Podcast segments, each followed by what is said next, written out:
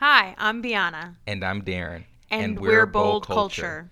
If you're listening to this podcast, you probably care about diversity, equity, and inclusion. And you've probably heard your share of agencies talking about the culture they create internally and for their clients.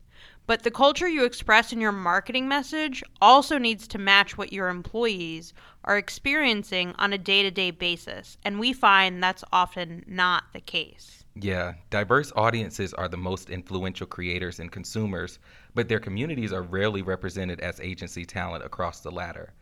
This is why agencies come to Bold Culture. We help brands and agencies understand and connect to the communities that are building culture. Want to know where to start? Contact us at info at boldculture.co or visit us at boldculture.co. Welcome to Mixed Company, bringing the siloed and uncomfortable conversation we have with our friends to the forefront so everyone can participate in the conversation. We say all the things you never would in Mixed Company. Welcome to Mixed Company. Welcome back, everybody. You've got the whole Mixed Company crew here. Well, 2.5 because yes. Karina's on her way, but two out of three. Two out of three is never bad.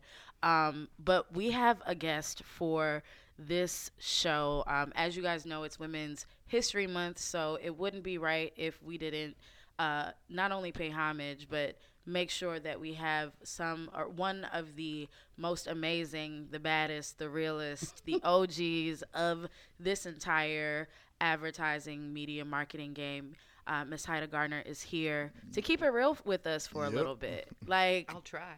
I don't think you're gonna. I don't think I have. I have a strong feeling you don't know how else to keep it besides at least a good hundred point one. Yeah, I was once told that I'm honest to a fault. Mm. So oh, you're you're in good just company. once. Oh, okay. well, welcome to Mixed Company. Well, that's to my face. Amazing. Yeah. So what we what we plan to discuss today is more of just a conversation around um, Heide's career, because as you guys know, last year we had our for women who um, basically aspired to the C-suite as our main topic for the year. We had our panel back in March, and we had another panel back in September.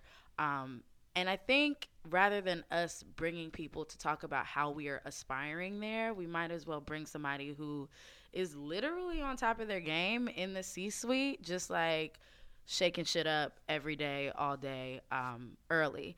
Shout out to Philadelphia. That was like very 19 or 1999 to 2006 uh. So I'll start, Heide, by just asking you, um, how did you get into advertising? Was there an internship open? Was there a rotational program that you got in, or did your mom do what my parents did and kick you out the house and tell you you need to go get a job? no, I wasn't kicked out, but uh, let me tell you, advertising was not at all on my agenda at all um, when I was uh, graduating from college, as a matter of fact. I majored in political science and economics, and I wanted to be a banker, most, actually, kind of a municipal banker. Mm-hmm. And um, I had two kind of options, and one of the banks, uh, one of them was municipal, and the other one was doing deals um, in the entertainment industry, films. Ooh. Okay and I was recruited for that was the one I thought would be very that fun. Sounds sexy. The other one was the other the other opportunity was something I was passionate about, you know, which is uh, rebuilding cities, and uh, the bank instead of offering me that role offered me the chance to go be a loan officer in Harlem, and I said. Mm, no thank yeah, you. no thank you. And um, not that there's anything wrong with that, but that was I was I, was that's that not was what so your spirit far is giving me. That's from not what you know from what I was uh, looking for, and so I um, my dad had died. My the in, in December and I graduated in June. Yep. And I went back home and it was, you know, kind of what do I do now? So um, one of the things that I I did then, um, I'd always been a writer, I'd always mm-hmm. been a creative person, And my dad used to jokingly say to me, um, "Don't be a lawyer, you know. Don't be an accountant, cause you don't like coloring inside the boxes. you like make, you know, you want to make up You your are in own right stuff. company. So You are in good company so today. this is not for you, um, unless you're going to make new laws, right? Okay. So, um, so I did wind up um, in government for a while, but at the same time, I was uh, doing journalism and Mm-hmm. covering all kinds of really interesting things in. Um, um, in the D.C. I was about say, this is in the DC Baltimore area, right? area, working for uh, you know, black newspapers there because I had, you know, had friends and um, and I wound up working with a theater company and it's now gone called um, um, the DC Black Repertory Theater, which has quite a legacy. So a lot of the actors and playwrights that you know look Right. back on came through there, and they needed help writing um, marketing collaterals. Got it. All right This is and this that's is how I started. So I actually started more as a creative person, and then I wound up doing public affairs and and you know repping and um, and uh, uh, at the same time I was still working um, for in government, and I decided I wanted to get into the marketing side of the business. And I don't know how I did this, but I created direct mail piece resume and sent it to what was then the largest direct mail company in the world. That's a long time ago, called Advo System. And long story short, I got a job running running print production I mean with Wow. no background at all. You were your background for you know Anna P and L Wow. for you know putting out something like two three million pieces a week. I don't know why they hired me, but I did a really good whatever you were job about to say. and and it was in doing that work that I wound up um, you know being hired by clients. And so and and working with the um, the Congressional Black Caucus. Which is always a good place to be. um, doing the weekend, which is an enormous, and which is where I met um, one of my mentors, and was my first real exposure to, um, you know, the black corporate elite and being around, you know, members of Congress and um, and being introduced to the whole um, corporate community partnerships. This is like DC nostalgia right this now is DC because nostalgic. I could tell you like stories. this is literally so during my time at Howard, these are the times that everybody was speaking about. So this feels good right now. So, as a matter of fact, I have a picture of myself with the Howard University football team Oh, that's a nice picture. um, um, on uh, at homecoming where I was representing Coca Cola. okay. wow. Because we were one of your sponsors. For, this is for, how for old time I being right. This You that was a long time ago. Yes, Um, go Bison. go Bison. Ain't you, you and, know. And um, and I actually um, hung out a lot um, when Melvin Lindsey was still doing Quiet Storm. He was a dear friend of mine Yep. and Alvin Jones is somebody I grew up Down with. the so street, you yeah. know, so anyway, uh, from nostalgia. So so what happened was I was a, I met all these people, and I was about my business, Yeah. right? And I wound up. So I had learned about direct. I had learned about copywriting. I had learned about print production. I had learned about events. You were an I had learned agency in about yourself. public affairs, and my hometown, um, uh, where I grew up, Glenarden, Maryland, um, in Prince George's County. Shout out Um, to PG. Yeah, and and uh, they, the town manager was my like an uncle to me, and he wanted to start a non uh, an organization where at-risk youth would come in and play basketball late at night. Too. It was like an intervention program, and so I came in, got my brother-in-law to do the logo, branded it Midnight Basketball League, raised all the money, um, got the sponsors, got the NBA and the Bullets and front page of the Washington Post, CBS Morning News. So I was doing PR Just some just some small just some light work. and and and at that point, this is funny. So I decided that, and I did all these events, and I decided that um, I thought I wanted to go into sports marketing.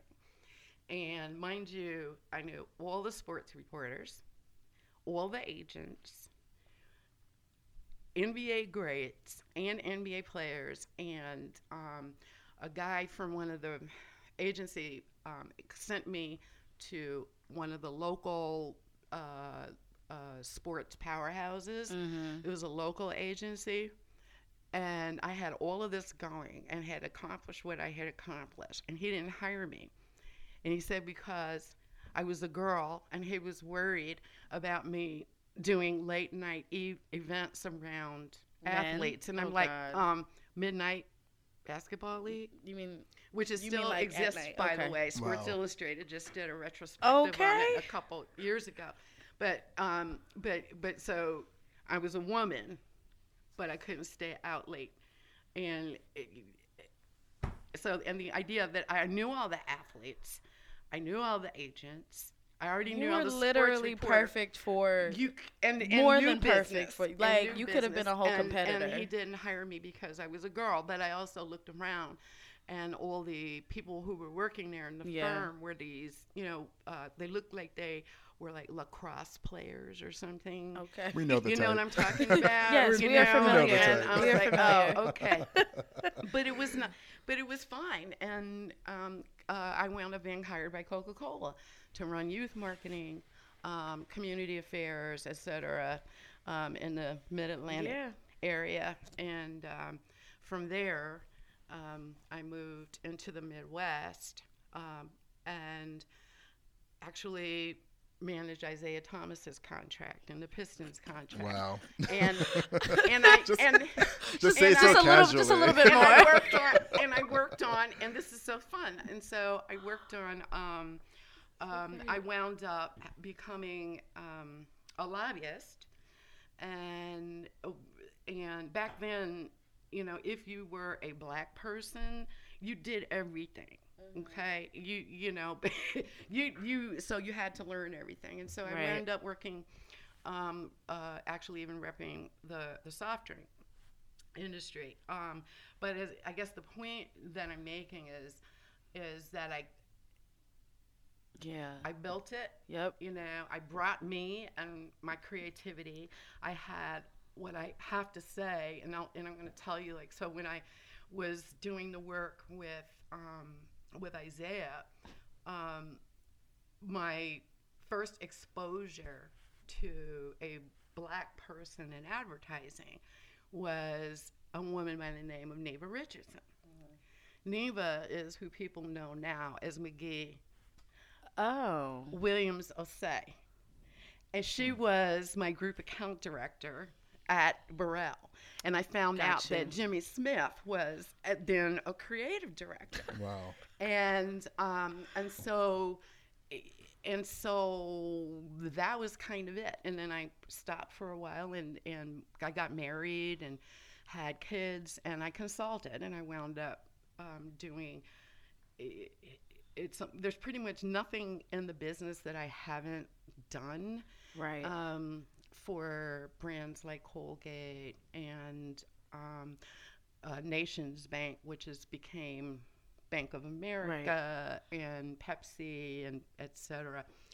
And um, it was at that point that um, life happened, and I moved back to DC. Mhm. Right, and I needed a job.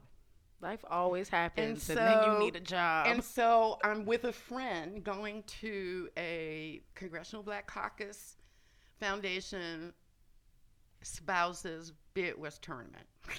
What? Was this, so this is, is this during CBC week? whist. This This was, was this was this was their CBC week, and so I that's go where you go. To, friend of that's where you go to find a job. and I go with a and a husband. Well, no, no, no. I didn't go to find a husband. Please, no. Um, but I did. But I didn't go to find a job. I was just kind of hanging out, and there is someone I had worked yeah. with before. Um, there is my mentor who. Uh, uh, people who have been around um, might remember um, she's kind of an icon, Ingrid Saunders Jones from Coca Cola. She was one of my mentors. and a sponsor. And um, the American Advertising Federation wanted to start a diversity Mm. program, and it was being funded by and led by the Black OGs Right. and Wow. Ingrid Yeah. out of Coca Cola. And they wanted someone who knew the business Right. and they felt could stand toe to toe with the white CMOs and agency heads. Mm. And um, the first thing they wanted to see happen that they funded was at the time AAF's most promising minority students program, Mm. which the OGs wanted because they were tired of hearing we can't find any. Right. So the whole idea was here they are.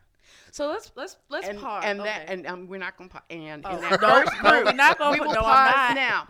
And in that first group, where we had the first event was in Chicago, and Johnson Publishing was a part. Carolyn Jones came out. Um, it was it was just a wonderful experience.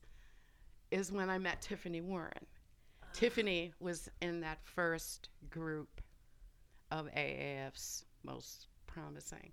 And all that is to say, I'm no longer Heide. I'm Auntie Heide. I've been Yes, you around are. long enough. to be- I mean, you're you're my auntie you're, you're my auntie. I was like, I'm not even asking permission. Like that is how we discuss you in the group chat.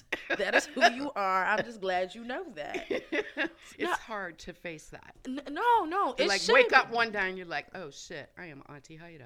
I mean, Oh, that's that's an honor though. That's what I'm saying. That is Yeah. a, that is an honor because you know, and not to digress too much, but you know, your auntie is usually like a little bit more favored than your mama because you go to your auntie because you know your auntie got it going on. So that's like what this is. Like, you're, you're also auntie to like dope people. yeah, like you know, you're not not a bunch not of just knuckleheads. regular folk. you, you are you are very esteemed. You are esteemed auntie. Well, I wanted to pause because I think I feel like there's a couple things here that like are really important to note that you said. The first was that you took it upon yourself to learn many skills.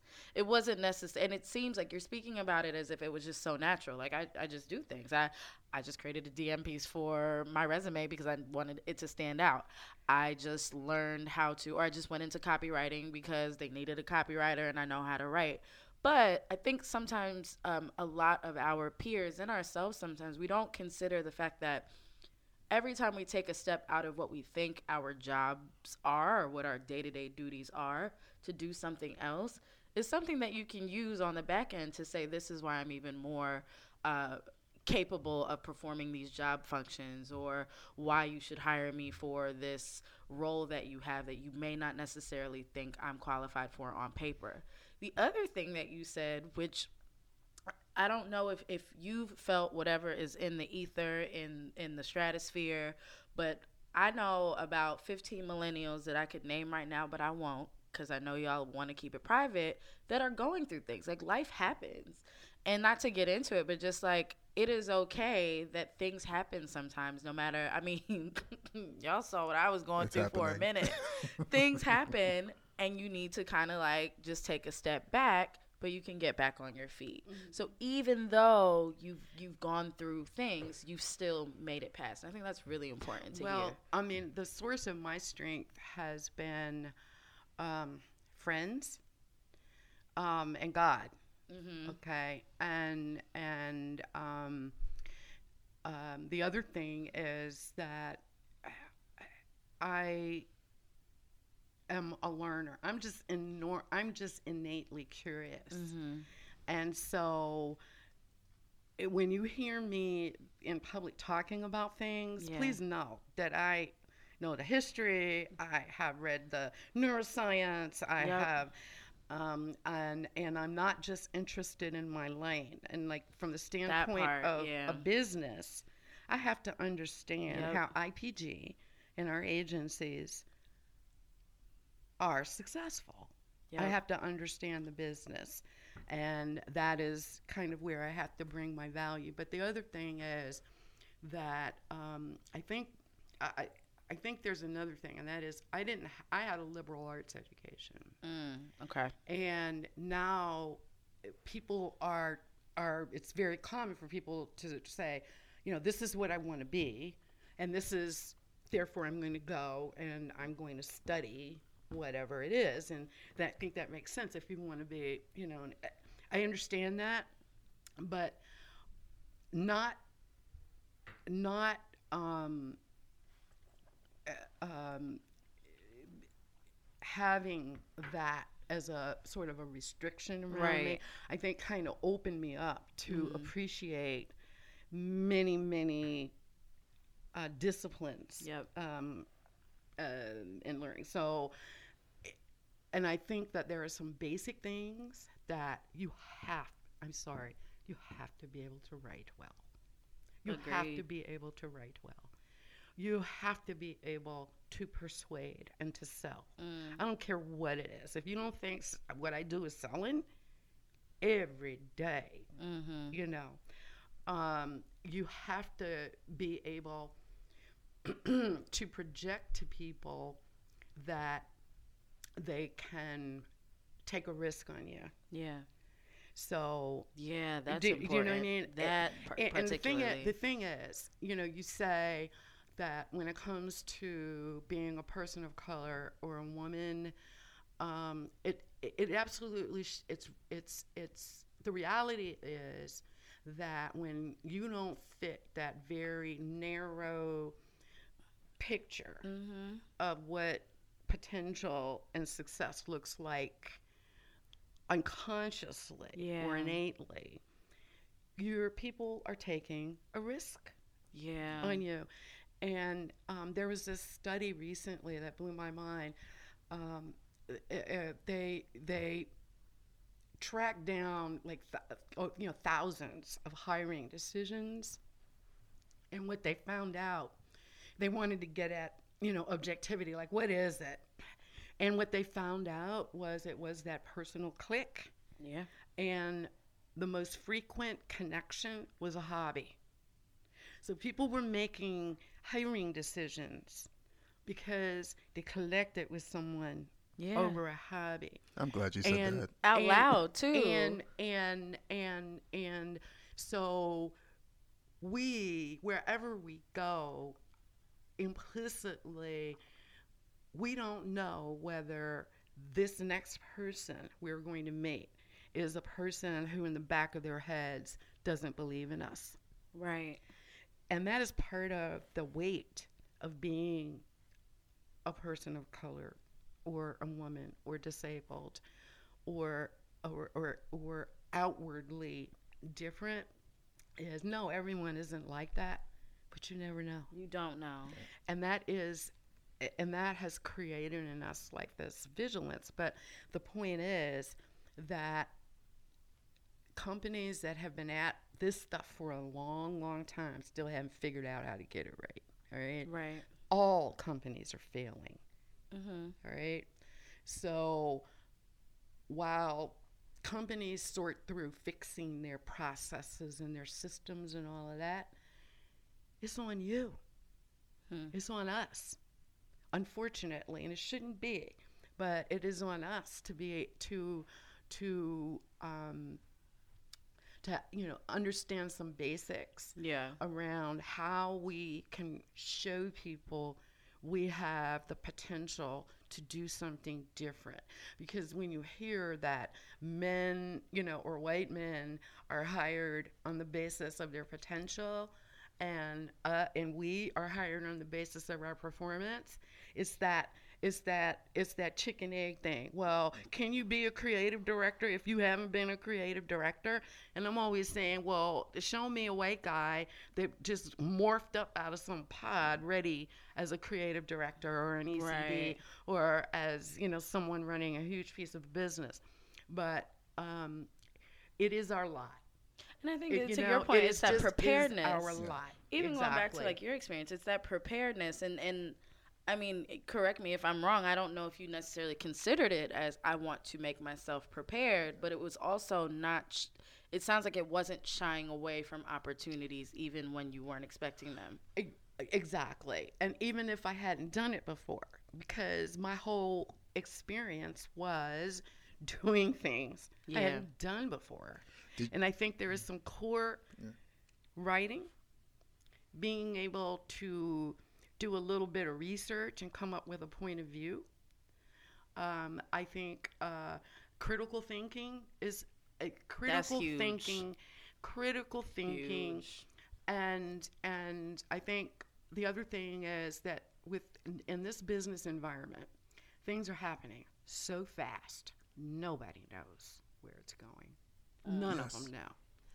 And we uh, and and every business is is you know things may look like it's orderly. People don't know where it's going. And so, if you are a person who is constantly scanning that horizon to s- understand what's happening in the world and, and like in our space, what's happening, even if you are a creative person, Yeah. what's happening in data and analytics? I'm Exactly. sorry, you have to, you don't have to be an expert, but you need to be able to have a conversation Yeah. and I think have a frame of view. And when you go in and you're going to meet with someone and you're going to say, I know that you know this is a really important role and I haven't done it, but let me tell you about my experience taking on things I haven't done before.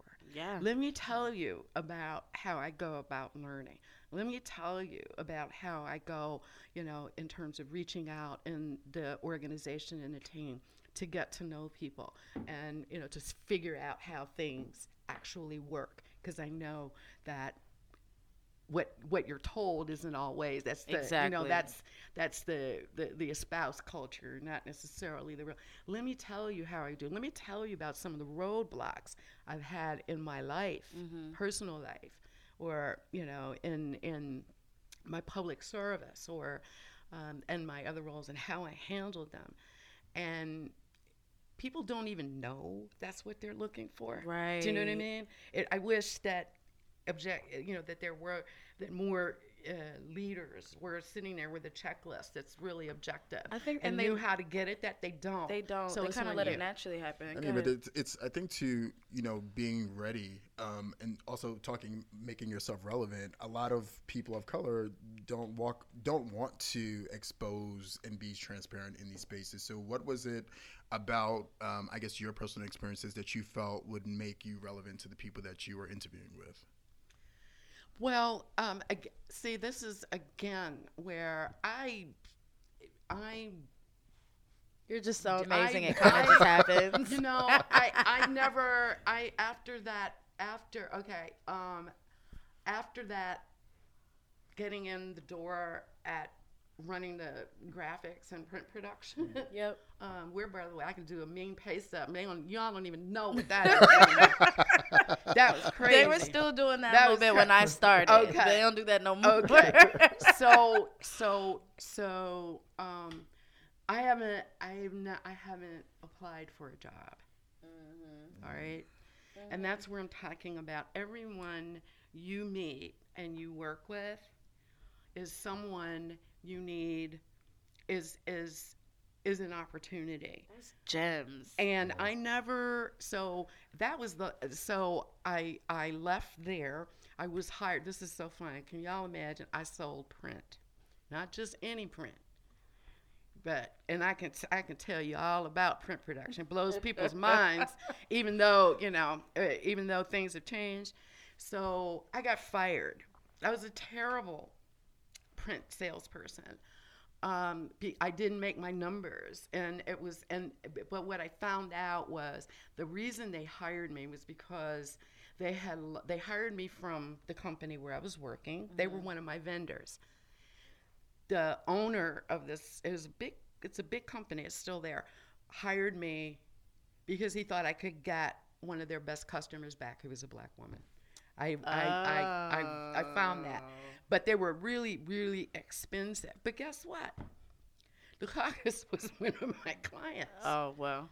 and I went there, and I had other you know clients, and so um, and and and so the um, opportunity at Coca Cola, they knew me, Right. So it wasn't like I was you know pl- using a one ad or applying. And of course, I had a resume, but I had a story that and a credibility. Right. Um, and then going to AAF when you have the OGs, Yep. you know, and That and, like, and Ingrid major. Jones Yeah. saying, yeah, oh, they they couldn't hire anyone that they didn't approve. I, Right. I had to go meet. I met at Howard at the communications department. Tom, it was it was the 25th anniversary of the communications department. That's how long I still had a little cup. Oh wow. That's a long time ago. Yeah. um, and and uh, and I had to interview with him, Mm-hmm. but You say Tom, you met Tom, Tom Burrell. Burrell, that, yeah, right? I had to was like, interview with him. We gotta clarify for the young folks. Yes. Oh yeah. Tom Burrell. Okay, I'm Burrell sorry. Communications. Yeah, Burrell Communication, the OG, who um, we, he's he's he's been here actually. Um, he's doing a lot of really interesting work around stereotyping um, of of black people, and it's it's a really critical um, issue for him, and so he's still He's he's working. here. So tell us a little bit then about your transition. So you've had these great experiences, and you've you've kind of built up um, some set skills for like how to transition through your career. But one of the p- places within our journeys that a lot of us have trouble with is figuring out how to go from your mid level. So, um, if you're a creative, you know, you're an art director, how do you go from art director to creative director? If you're on the account side, how do you go from account director to uh, group account director, Exactly. etc.? How did you go about making those those transitions in your career? Well, see, again, I didn't because mm-hmm. it's li- it's it's like so when I And went. that- so- maybe we're so- thinking about so- it wrong. So no, well, so so when I went to AAF, mm-hmm. I had to build it. There was no anything. I built it, and so the relationship that I had, not with the, just the OGs, but all of the chief marketing officers Yeah. and those ad Hall of Fame people, was as leading this, right? Well, that's important. was There's the relationship relationships. Was was leading them, and I'm going to tell you that it was the OGs, and in particular, a chief marketing officer um, by the name of Bob Wehling, who was the CMO of Procter and Gamble back then Okay. who had a lot of passion around this. And Bob is the one that was like my sponsor. So mm-hmm. at the time, and they still might be the you know the largest global advertiser, we'd be out at things, and you know people were like roaches on Yeah, food, you I know, can around imagine. him. Just oh, it's disgusting. you know, like, all the sycophants says she don't do groupies. all the groupies. sycophant, all the sycophants, and and even people that I knew, and people like on the AAF board would be, you know, you're like hi, and they're like running over you to get to him, and he. I'll never forget this. He did this thing where as all this going on. He grabbed me by the hand and brought me next to him. And he says, Hi, everyone. Do you know Heide? He set up Wow. meetings. he gave me money we want to know Um, what uh, what prayers are you saying for your and for your he got- career? and and and so uh, so so like I said, I was blessed, but I also found out that before he funded us, he had done due diligence. He's he. I found out he was like she talks a good game. She's impressive, but I don't know if she can deliver. Mm. Who knows her? He called Ingrid Jones, So not At only your Coca-Cola, reputation is and he super called important. Tom Burrell. Yep. and other people that he knew. And so what happened was I started at a lower level than I sh- would have done anything, but I needed a job. And frankly, I thought I was just going to go kick ass and then an agency Yeah. or a marketer were going to hire me. And so it was like doing, it, being in transition and being of service Yeah. you know, doing something that I really knew and yeah. cared about. And what happened was I wound up being asked to consider coming to IPG when one of the people that I worked with Yeah. became chairman at the Wow. time. This is uh, and and so again, I didn't apply per se. You know, you go through these kind of formalities, and it was a risk. Yeah, It was a huge risk because the idea of doing this took me away from being Yeah.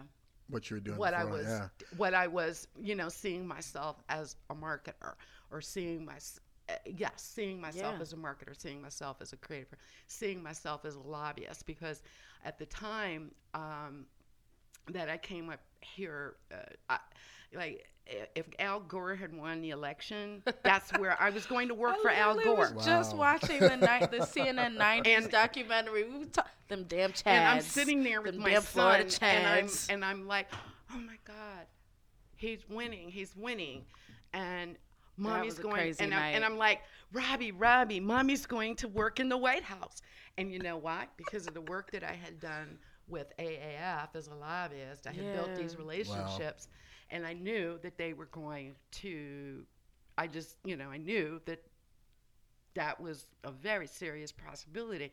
And so I went to, you know, I, I went to bed like I'm going to the White House, and I woke up like, We oh, all oh, well, did. Oh. We all AAF is did. looking real good. I got all lots did. to do. So- okay.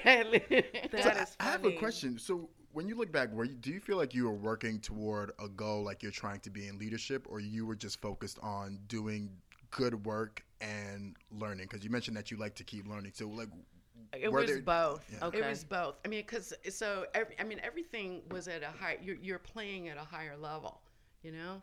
So um, you know, it's one thing to be, you know, marketing um, sponsorships and grants for community-based organization, and then you're playing on a higher field where you're marketing, you know, investment in diversity Yeah. and you know trying to fill a ballroom at the wall at the Waldorf and get you know um, all these people. It's a different and and then it's a difference between you know asking for you know ten grand, twenty grand, and sitting in front of the CMO of Procter and Gamble, and this was back then was a huge amount of money, and saying, this is a funny story. So we were gonna ask him for ten thousand dollars Okay. and I was like, That seems doable. You know what?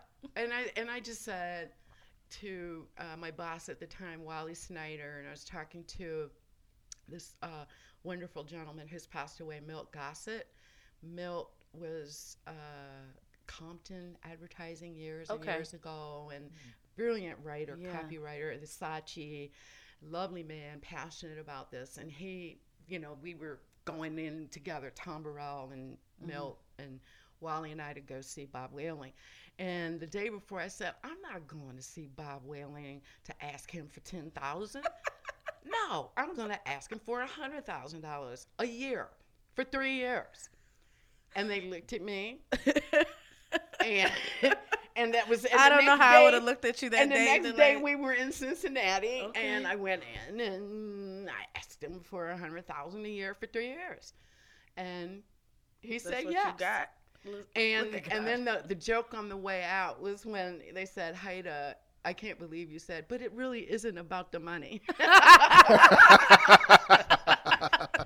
and and and so it's just you know it's just degrees of Right. you know playing so it's like going from making a presentation to the AAF board to now I'm you know making a presentation to the IPG board right. it's it's just different You're reapplying your degrees skills, of, yeah. of of level and um, trying to deliver value. So when I came did this, I knew that most likely I would never have another opportunity in marketing because um, I was already being pigeonholed Sure. you know and i had a lot to learn because it, being a cdo you know you can't it is not like a glorified event planner do you know what i'm saying it's it's a very it, it's Right. uh, and Or at least it shouldn't be for some people. So, so um, I I had to uh, learn a lot. Um, I had to understand HR stuff that. Um, you know, uh, I'm not an HR person. I don't sit in HR here at IPG. I don't report into HR here in IPG. You know, Yep. but but of course that's a part of it. Mhm. Um, but then there are other ways to look at D&I as well in terms of how do you deliver um, a, a- deliver value to the business and to the shareholders, um, and that's a whole other, you know, that's a whole other thing. So um, as you as you add the value, you know, um, including I've met with our investors, some of our investors, and um, we've done a, uh, we've d- we've done some work that has received recognition. Um, uh, you know, where we've tried new things based on evidence and, and research, and have been you know received some recognition um, in some pretty you know uh, remarkable spaces. You know, the think Right. tanks in this space, and um, you know, and I and and so you know, I started it was me, and now um, we're at six and and growing. And I have think you know, I have a I have an I have a, a, a, a manager who does nothing but data, you know, and analytics. I have someone who runs comms and you know BRGs for for for us, and then I have you know team members who um, you know are more focused on other areas, and um, the brief has uh, expanded um, as well. You know, to I think of doing a lot more client facing work and thinking about the whole thing, you know, very very differently. Right. it's Um, it's not it's not just as pigeonholed. The the work isn't as pigeonholed. no, no, no. as I'm, it used to be. I, I'm very blessed, but I, but again, I'm you know, I, I can't believe how. This is not to say that I have not had battles Mhm. here that I have not experienced very difficult, hurtful times, you know. And there have been, you know, different people in and out of IPG since I've been here. And, um, you know, there, when you're coming in, as I did, um, it was very interesting because I realized that there were some people who thought I was like just here to do an internship program or something What?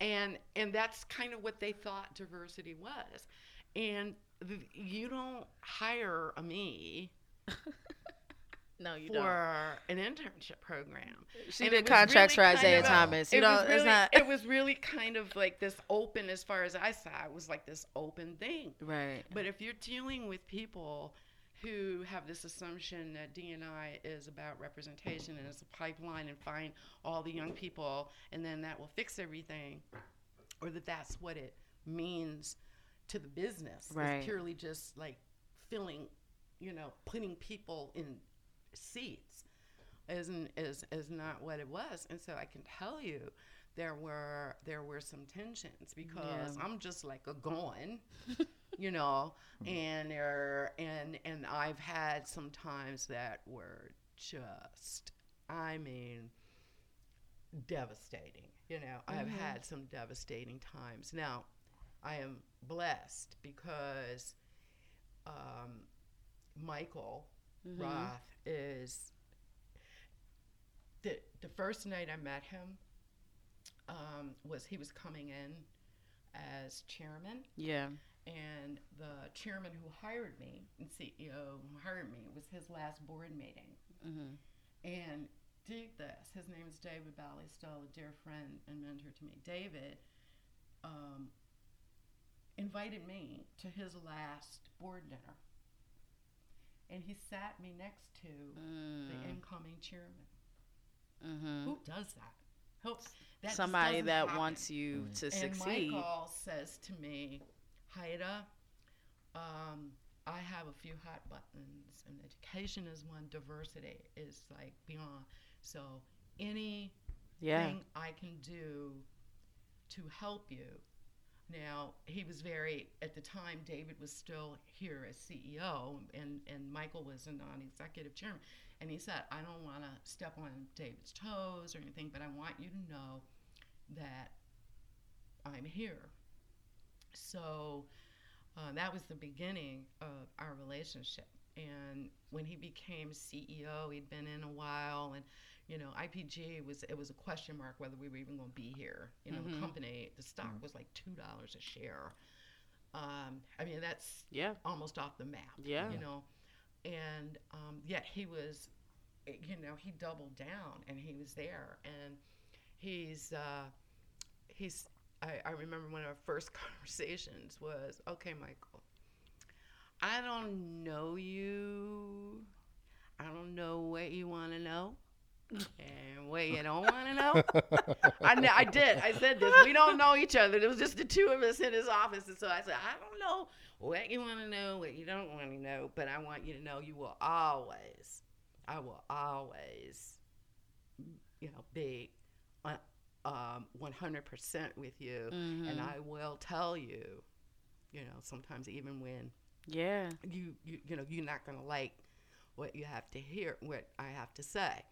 Um, not that he won't like it, but he won't be happy by it. Right. You know what I mean? Happy about it, or it will be uncomfortable. So um, we'd been at it, and he'd been like 2005. Um, I met with him, and it's like, okay, you know, where are we? And at that, that was when I had my first second team member who was an I got a data person. Okay, Right. so I started with a data person. Yeah. I didn't want a person who did programs. I wanted a data person. And I went in and I said, "This is where we are," and I said, "Look, HR has taken us as far as they can. Mm. All right. The only way that we're going to see anything change is if we start holding the CEOs accountable formally. Right. You're going to have to tie their bonuses. And he looked at me and he said, let's do it. It was like that. But the point was, it's not going anywhere else. Right. This is it. This is the best you're going to get. Yeah. And um, it's not to say that we, you know, we're we're we we are where we want to be. Sure.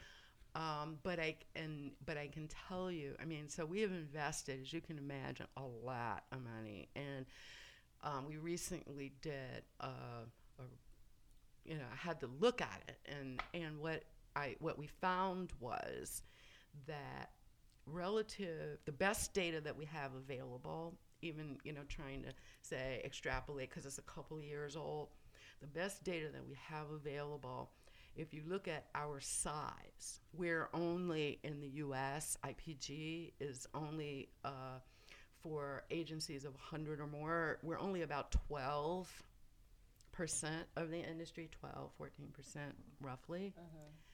But when you look at representation of people of color, and I don't mean just like this glob, you know, POC, but at by by demographic at various levels to be 12% of the industry and to look like we had 25% of the folks in a particular category Right. working at IPG. And it appears from the data, again, best you can do, because nobody's like saying, oh, yeah, No, yeah. come on over, count. Um, the, the, the best that we can tell is also that the people of color who work at IPG are, are more concentrated actually in professional, managerial, and leadership roles than the rest of the industry.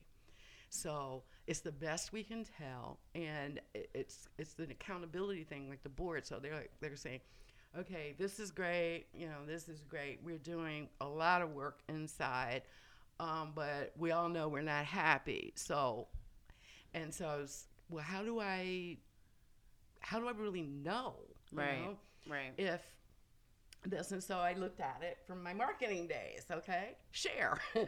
if we're doing something Right. you know well, then it should show up in market share. So so that was the best that I could tell there. And then there's some other, you know, areas, but again, I'm trying to look at it beyond um, you know, beyond representation and Yeah. uh, so you know, the but the other thing is and this relates to what is happening to people is the other thing that I'm saying, and it's to the co- CDOs, and I, I'm, in general, I was just in a meeting with like 30 CDOs from, mm.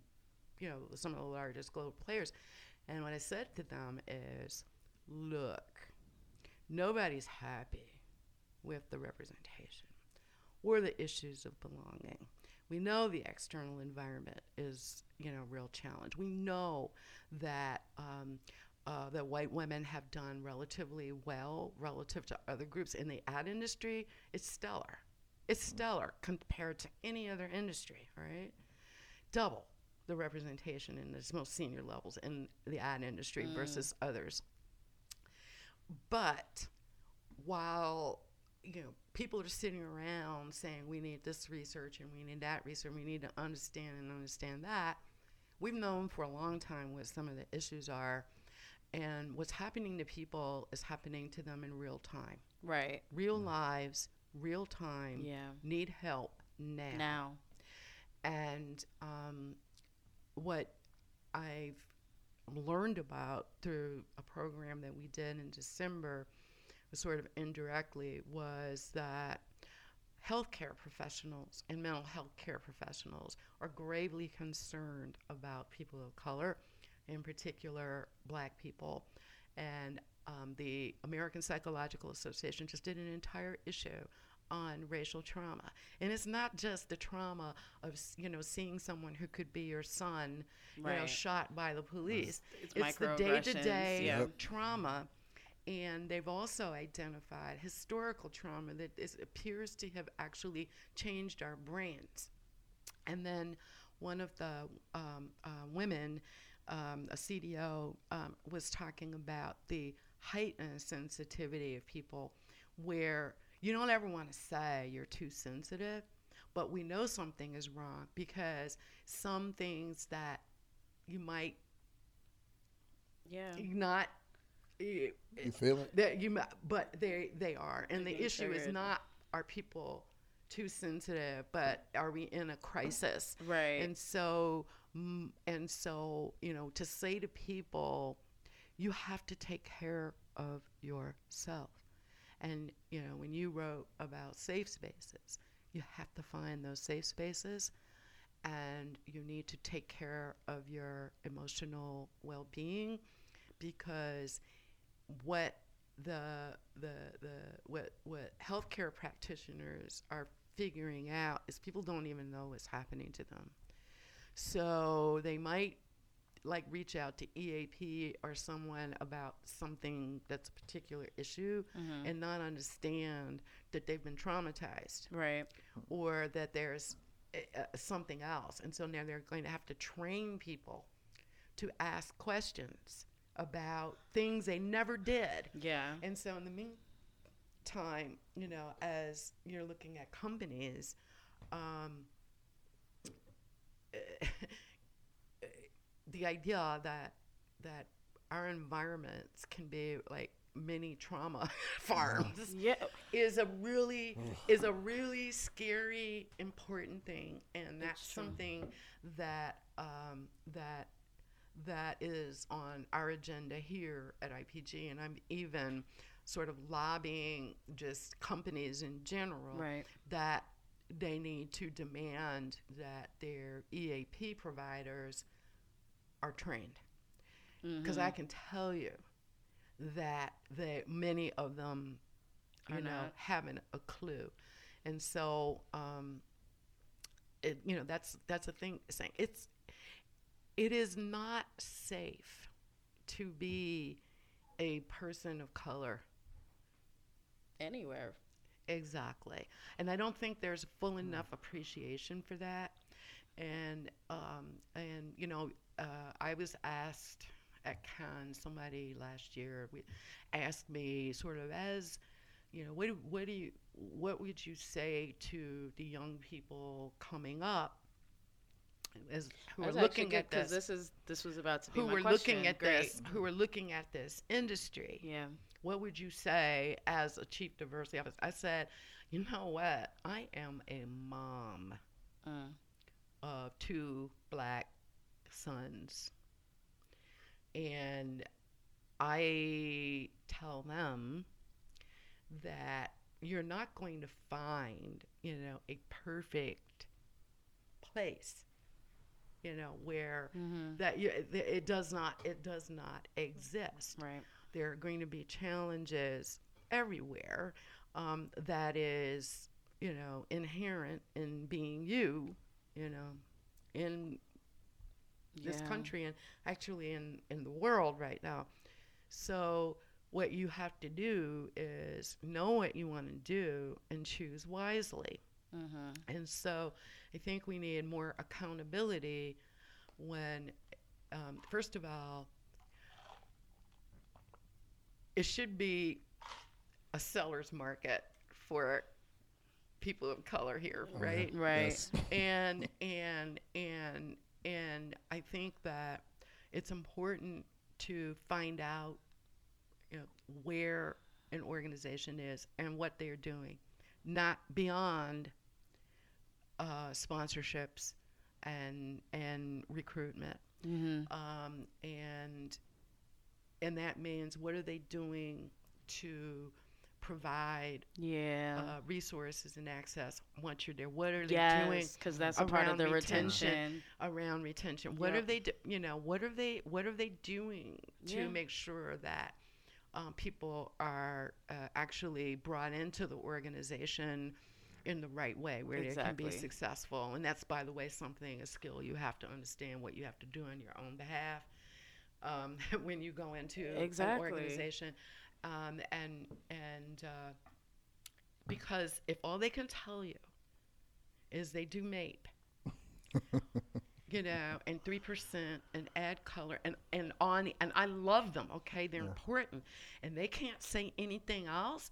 You know, it's to me like I said, if the emperor has no clothes, hide your eyes and keep walking. You know, Wait, I wasn't ready. I wasn't ready. that's that's what I say. okay. And I think you you you know you really have to be you know very very careful. And Yeah. I think that in having conversations um, when you make an when you're making a decision, um, I think pay attention to how you're treated. If you're going through recruiters and they're rude and they don't return your calls, mm-hmm. or the or or the hiring manager and all that. I'm not saying that that they're rude because you're you, but imagine if they're just rude to everybody. Right. That's How Is that a part of the culture? if you're Do you? you want to be? No, I mean if it if it, if it, if if you're if it's you, right. right? Exactly.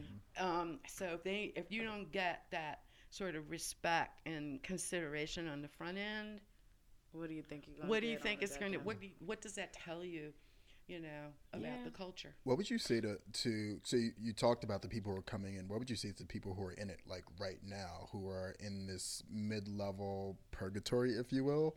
Um, because when I talk to a lot of people of color and women, and I realize lately it's not even just people of color; it's just the discontent is just across the board with everyone. What would you say to those people now who are aiming toward higher leadership, senior roles in leadership? Well, okay. So here is what I have seen as a kind of a catch 22 because I, depending on where you are, and I'm not just talking about our industry, I'm just talking in general. Um, if you have managers who themselves have never had the benefit of having you know career development conversations. Or um, or you're in you know a, ve- a contracting difficult business environment and people are afraid to talk opportunity and expanded role if they can't pay you.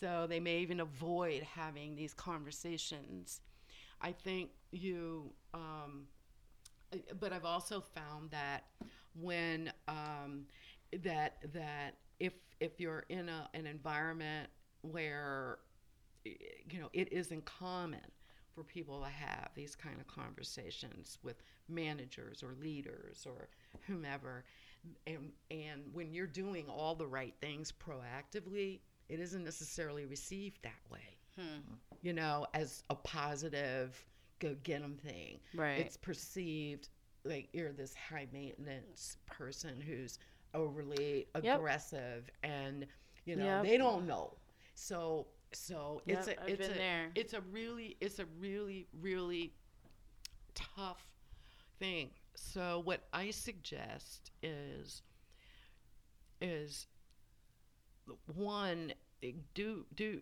sit down and first of all think about yourself and where you think you are Yeah. um, I like these six buckets. Um, roughly, uh, it's called ACE, which is a is kind of this general framework. ACE, meaning ability, which is like your skills and what you're able to deliver, um, including your ability to learn new stuff. Um, your ambition, you know, are you articulating your ambition? Not in saying I want to be promoted, but I want to do more, or I have this idea, I can add value here. You know, are you? Um, so I've been sponsored, right? But one of the reasons is because I've been able to do things to help my sponsor. You know what I mean? To and it's hard to find those stretch growth opportunities. Right. Um, the next one is your confidence, being able to, you know, show confidence, um, commitment, Mm. which is to get the job done. It doesn't mean 24 7, but your commitment to, and your perseverance and your persistence. Are you a person who gives up? You know, what, you know, what do you do to figure it out when you don't have help? How far do you go? And then executive presence, which mm. is again being able to sell and being able to persuade and to hold attention do whatever you have to to get that kind of experience whether it's toastmasters hanging out at lunch you know if you can't hold a room of people whose unconscious biases automatically tune you out Right. do you know what Because there is a filter. it- there definitely really- is a filter. You really have to, you know, this is what I tell my kids. This is it. yeah. Uh, it shouldn't be. We're working to change it, but this is the deal. This is it. And and then the last one is emotional intelligence, which is being able to kind of read other people Yeah. and those you know those ace buckets um, and you also i think want to find out from other people how they see you Yeah, your perception. in in there and those are like real real um, core things any company any industry the, the you know the bullets that fall underneath those categories might differ depending what type of you know specialty Yep. you might have but you know um, you have to do that. And i think it is also important to try to the best you can show some sort of thought leadership something that makes you singular something you know or did that nobody else did. Whether it's a thought piece whether it's um, you know i think you have to kind of be creative and wherever you have the opportunity to you know do networking um, to do that but Yeah. not with the gimme gimme gimme or will you be my mentor no no no what are you no, bringing no. to the table? No, it is, you know, definitely. I love lunches, get togethers, and everybody looks and says, okay, what do you need? And everybody, you know, you leave with what can I do for you? Yeah. You know, what can I do to help you? That's super valuable. So, um, so I wish there was a, you know, a silver bullet, but it's not just our industry. It's just that our industry is a little tougher because it's smaller, it's less resourced. They hate anything that's structure. Right. You know, it's like the people go to advertising because it's the unprofession Yeah. This right? is a It's the unprofession, and and part of you know what what makes us special is there's a yin and a yang. this is true. Yeah. Um, Auntie Heide, Yes. you have hey, Auntie. you have you have got, given us gems. You have given us quotables and notables. Um, but some people probably don't know that they can find these things on the social medias because you are On you are Twitter. everywhere. How can people? Where do people find you on the social media? How can they follow Um, you? My handle is Heide, H E I D E underscore Gardner. And I'm pretty much only on Twitter right now. I just don't have time, but I will be doing some more, uh, I think, more in depth writing. Um, I think that one of the problems is we like snacks, and this is some complicated stuff, and you just can't snack your way into might you need a know little a meal. healthy. But you get some healthy good healthy snacks. You give- Yeah, I try. You do. Um, You do. and uh, so mostly I'm on Twitter and I have Instagram page. It hasn't been touched in okay, like well we're a not gonna year. worry about that. so so um, but Okay. but um, I'm looking for ways to be more accessible, I guess, as Auntie Heide, because like I said, looking in Facebook, it, it there are times when it breaks my heart to have Read some of those someone things. say, "Has you know this or that ever happened to you?"